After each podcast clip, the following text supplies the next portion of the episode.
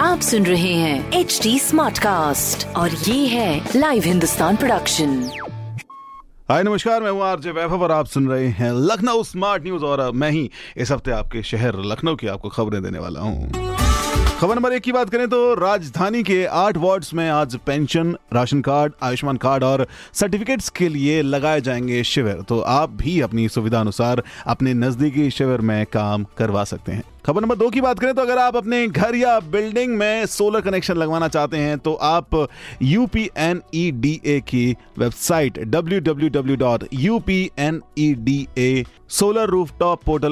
पर जाकर आसानी से अप्लाई कर सकते हैं। खबर नंबर तीन की बात करें तो पीडब्ल्यूडी द्वारा शहर वासियों की सुविधा के लिए एक नया प्रयास, जिसमें सड़क टूटी होने पर पब्लिक को किसी ऑफ़िस के चक्कर नहीं लगाने पड़ेंगे, बल्कि उस सड़क की फ़ोटो और डिटेल्स पीडब्ल्यूडी के व्हाट्सएप नंबर पर भेजने से तुरंत एक्शन लिया जाएगा। ऐसी खबरों के लिए आप पढ़ सकते हैं हिंदुस्तान अखबार। कोई सवाल हो तो ज़रूर पूछेगा on Facebook Instagram and Twitter हमारा हैंडल है at the rate H T और ऐसे पॉडकास्ट सुनने के लिए लॉग ऑन टू www.htsmartcast.com आप सुन रहे हैं एच डी स्मार्ट कास्ट और ये था live Hindustan production HD Smartcast.